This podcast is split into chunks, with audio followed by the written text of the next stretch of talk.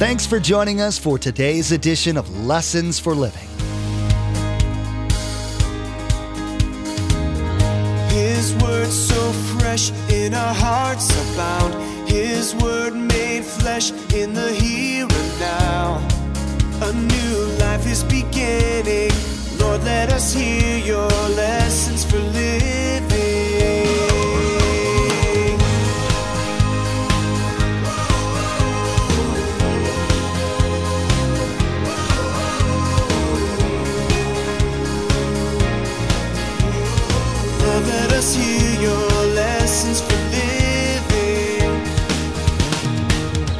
A Christ follower can directly or indirectly block the lost from finding the way to God. I mean, to be very honest, I'm sure most of us in here that are followers of Christ don't consciously try to keep people from finding the way. We would never do that. And yet, sometimes we are actually guilty of sometimes directly doing this. Could it be that you have indirectly steered others away from the path that leads to the Lord? Today, Pastor Mark will challenge listeners to consider how their actions and words might influence others for Christ. As a labeled Christ follower, people are going to watch and remember you and make their own judgments about who God is. Whether directly or indirectly, we can easily sway whether people choose the way of the Lord or not. We must be very careful to consider how our actions represent Jesus and that we live in a way which would invite others to Him. Remember, there's quite a few ways to receive a copy of Pastor Mark's teaching. We'll be sharing all that information with you at the close of this broadcast. Now, here's Pastor Mark with part one of his message entitled Talk the Talk, Walk the Walk.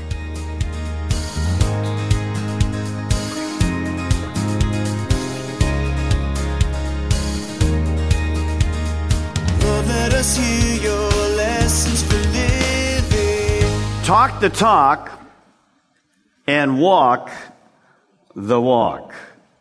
Matthew 23 will be our second verse. The first verse is John 14, verse 6. Simply understand this a key responsibility and privilege of every Christ follower is to make God known. To make God known. How do we do that? How does that look? What is that? So, if I have to make God known, there's some interesting principles about the good news. You know them if you're a Christian. If you're not, you really probably don't. And so we're going to talk about that today. If you look at John 14, 6, this is the definition of the good news. Notice, Jesus answered, I am the way.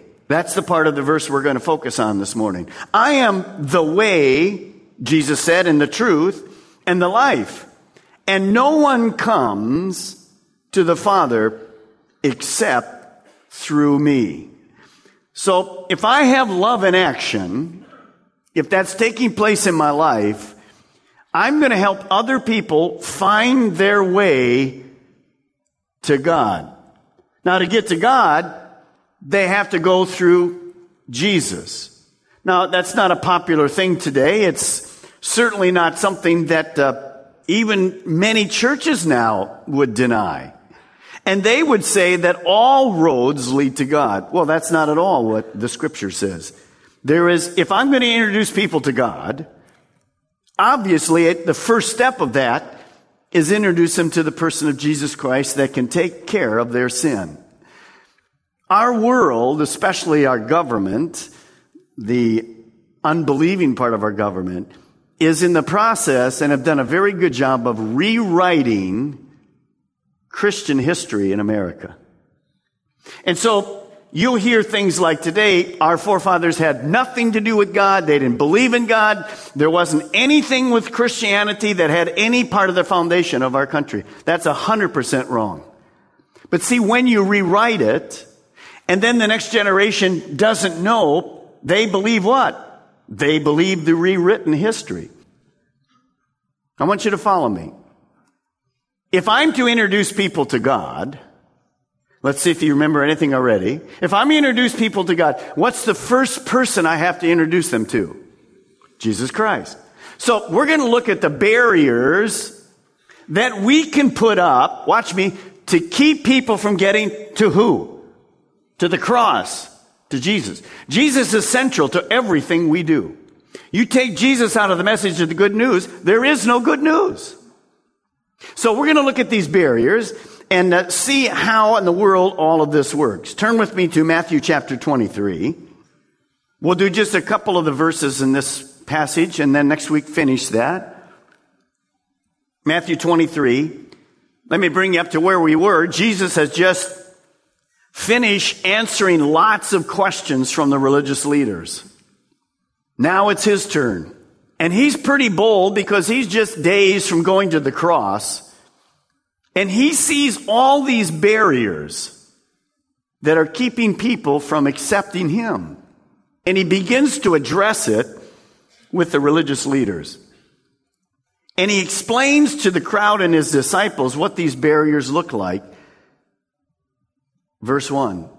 Then Jesus said to the crowds and his disciples, The teachers of the law and the Pharisees sit in Moses' seat the seat of authority, the seat of supposedly truth. Look at verse 3. So you must obey them and do everything they tell you. If that was a period and that was the end, there was no more, that would be pretty explainable. But look at this. But do not do what they do, for they do not practice what they preach. Jesus says, well, it'd be nice to follow your religious leaders and walk the walk and talk the talk. But you can listen to what they say, but don't look at their life because they're not walking the walk and they're really not talking the talk. Skip on down to verse 13. This is the first of the woes that we'll cover as we move through chapter 23. Now Jesus turns from talking about them and he addresses them. Woe to you, teachers of the law and the Pharisees, you hypocrites. You shut the kingdom of heaven in men's faces. You yourselves do not enter, nor will you let those who enter, those enter who are trying to. The New Living Translation says this, what sorrow awaits you teachers of the religious law and you Pharisees, hypocrites, for you shut the door. You put a barrier in front of the kingdom of heaven, right in people's faces. And you won't go in yourselves. In other words, you're never going to get to heaven. And because of your lifestyle, you're keeping other people from entering the kingdom of God or heaven. Jesus says to the religious leaders, you're supposed to be, watch this, you're supposed to be you're supposed to be a gateway to God. You're supposed to lead people to God. But what you do is actually put a barrier and people can't get to God. How could we be a barrier when we're really supposed to show them the path by them simply following us? We're going to give you five of those today. I want to talk to you this morning about five barriers Turn with me to Matthew chapter 9. You're in Matthew, Matthew chapter 9, verse 35. Notice she said, Quit telling me about love. Show me what it looks like. That's what we tried to say to you. Love in action. Matthew chapter 9, verse 35. Jesus went through all the towns and villages, teaching in their synagogues and preaching the good news of the kingdom and healing every disease and sickness. And when he saw the crowds, he had compassion on them because they were harassed and helpless, like sheep without a shepherd. Then he said to his disciples, The harvest is plentiful. Here was the barrier but the workers are few. Here's the solution. Ask the Lord of the harvest, God, therefore, in other words, pray to God, to send out more workers into his field. Jesus was in the marketplace where the people were. He was there and he taught the word of God. He preached the word. He supernaturally healed the sick. He knew it wasn't enough just to be there. He began to interact with these people. Before we go through these five today that affect you and affect me, understand this opening statement. It's truth for all of us. A Christ follower can directly or indirectly block the lost from finding the way to God. I mean, to be very honest, I'm sure most of us in here that are followers of Christ don't consciously try to keep people from finding the way. We would never do that. And yet sometimes we are actually guilty of sometimes directly doing this. Not indirectly, that happens as well. So here's the first barrier that I'd like you to document in your notes today. Number one, what's the barrier? Not enough Christ followers sharing the good news. In other words, there's not enough of you that actually do what Jesus said to do. Go into all the world and share the gospel. There's not enough. There's many Christ followers, but there's not enough that are sharing the gospel. Notice Jesus said the harvest is ripe.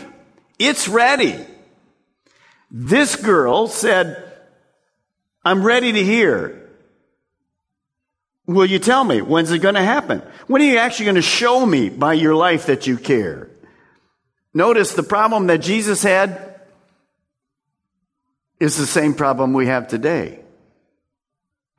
The, there was nothing wrong with the harvest. There was lots of people that needed to hear, wanted to hear, but there weren't enough people sharing from their lives, from their mouths. Who will tell everyone in the world how to get to God? When will that happen? What is the solution? So Jesus said, the problem is there's too few followers that have that heart for the lost. So what does he do? He's reproducing himself into 12 men who will be the foundation of the early church. They would get it. They would see it. They would see his heart. Our goal today is to do the same thing. My goal this morning is to remind you and to remind me that I have a responsibility to take the good news to every person God opens a door in my life. You have that responsibility. When we don't do it, we block people from getting to God. The reason that we're not turning our towns upside down like you see in the Bible is because too few of us see the open doors and actually indirectly block people from getting to the kingdom of God when Jesus put that statement forth for praying, and we're going to do that at the end of the service today, notice Romans 10. How then can they call on the one they've not believed in? And how can they believe in the one whom they've not heard? And how can they hear without someone preaching to them? And how can they preach unless they are sent? As it is written, how beautiful are the feet of those who bring good news. How will the people hear? How, she's saying, when will it happen? Unless you and I in this room understand it. I'm trying, in a sense, to reproduce myself in you. The good parts of me. I don't want to reproduce the bad parts. God's still at work in me. But I'm trying to get you to understand today when you leave this building. Do you remember what she said? I'm going to read it to you now. I'm going to read it to you later. I wrote it down. What are you going to do? She said, when you leave this building. Is it going to be the same as always? Nice sermon, Pastor Mark. Wow, great. Man, that was impacting. No, no. What are you going to do when you leave the building? Will it have changed us? Will it have opened our eyes? Will we see that very often this is not the unbelievers blocking, this is the believers blocking people to Christ? And I want to challenge you today that really probably the number one thing that's keeping people from coming to Christ, finding the way, is you and me. It's just simple fact. Paul says, how in the world are they going to hear unless somebody's feet takes it to them? And very often our feet are doing everything but that which God directs. Look back at verse 36. You're right there in Matthew 9. And when he saw the crowds, he had compassion on them because they were harassed and helpless. They looked like sheep without a shepherd. Here's barrier number two. Please write it down this morning. Barrier number two for a Christ follower no compassion, no heart for the lost. You see, when Jesus looked out, he had compassion. He had feelings. He saw them. I know this has happened to you. You're driving in a street. It doesn't matter where, in some town. You may be with your wife or a friend or somebody, and you look out and you're stopped at a corner and you see this dog on the side of the road tongue hanging out, looks disheveled, fearful, jumpy. What do you know has happened to that dog already? He's what? He's lost. If you're an animal lover, when you see that dog, what happens in your heart? If you're an animal lover, do you have compassion for that dog? Yes. In fact, you know what some of you do that are real animal lovers? You put that dog in your what? In your car and you hope there's a, there's a number you can call to the owner and the owner's going to go, oh, thank you. Or you take it to the pound and, and just say, please, this dog's going to get killed in traffic. I'm an animal lover. Do you know that if I'm not careful, I'll have more compassion for a lost dog than for a lost person? Could that be? Could that be? Yes. See, when Jesus looked out, he just didn't go, hey, nice crowd today. He looked at the individual faces of those people. They were harassed. They were helpless. If you know anything about sheep, sheep have to have a shepherd. Otherwise, they'll be lost. They'll be killed. The wolves come. The bears come. They fall off cliffs. Jesus looked and he went, these people don't have a shepherd. They're lost. Nobody cares for them. Could it be that the reason we're a barrier to the people is we've forgotten what it was when we were lost? Could it be that you and I have forgotten what it's like when we were helpless?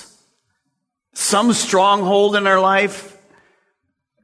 Our life falling apart?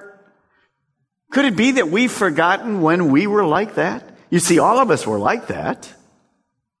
Could it be that you and I have forgotten what the consequences of remaining lost are?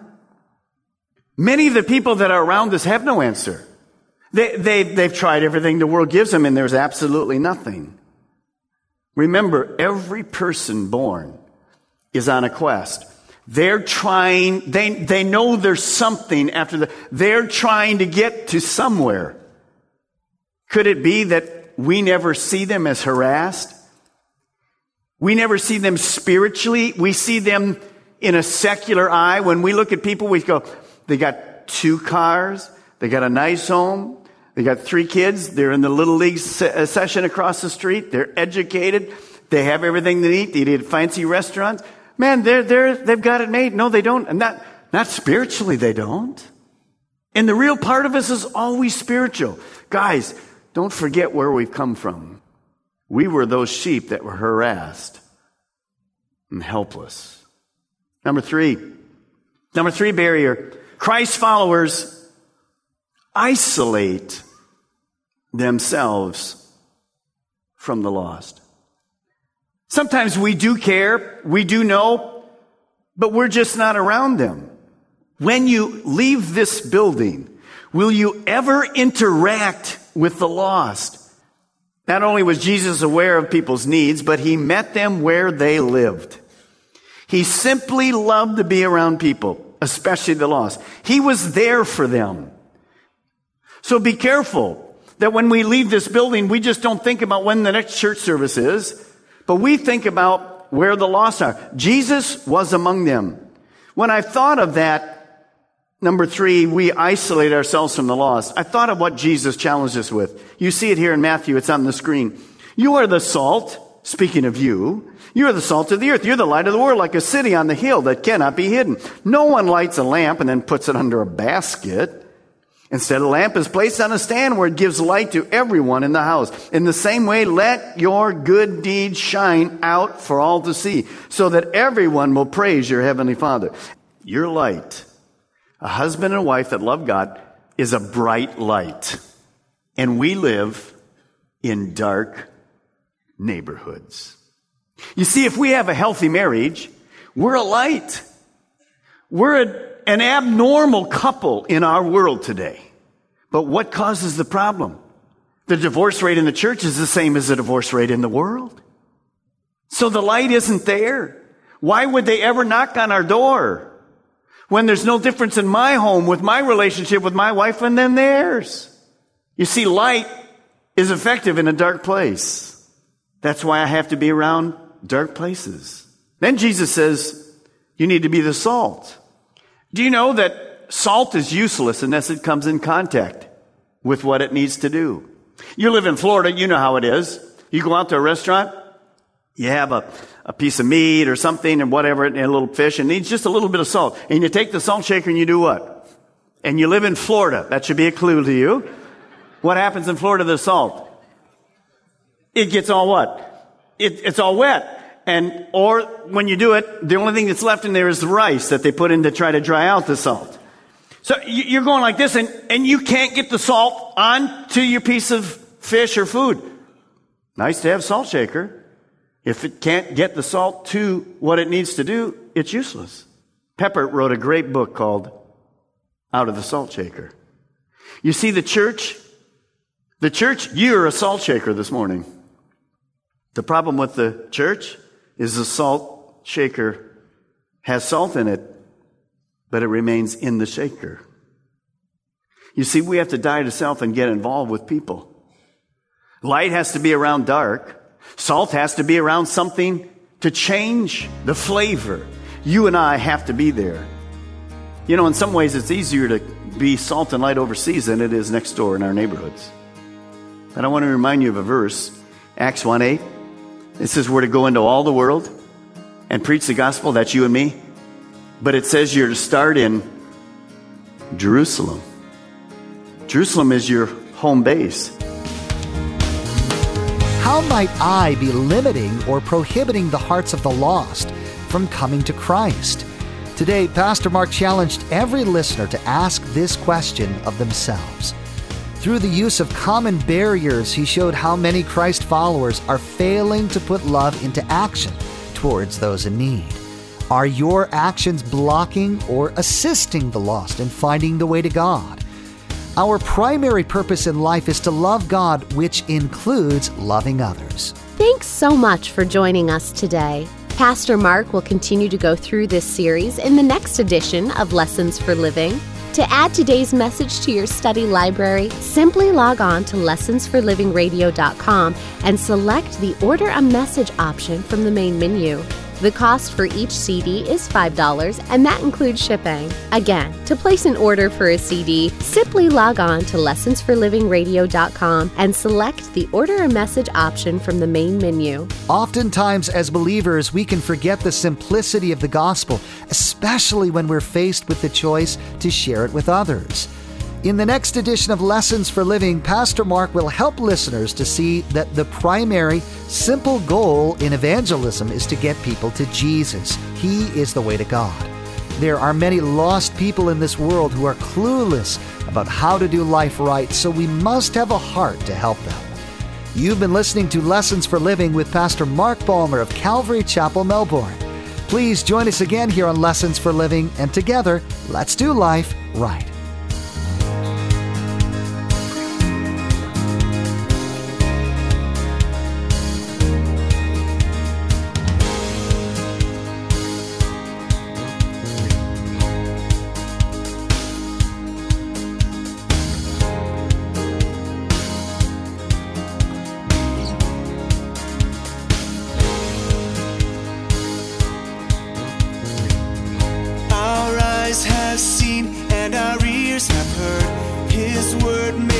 Flesh in a hurting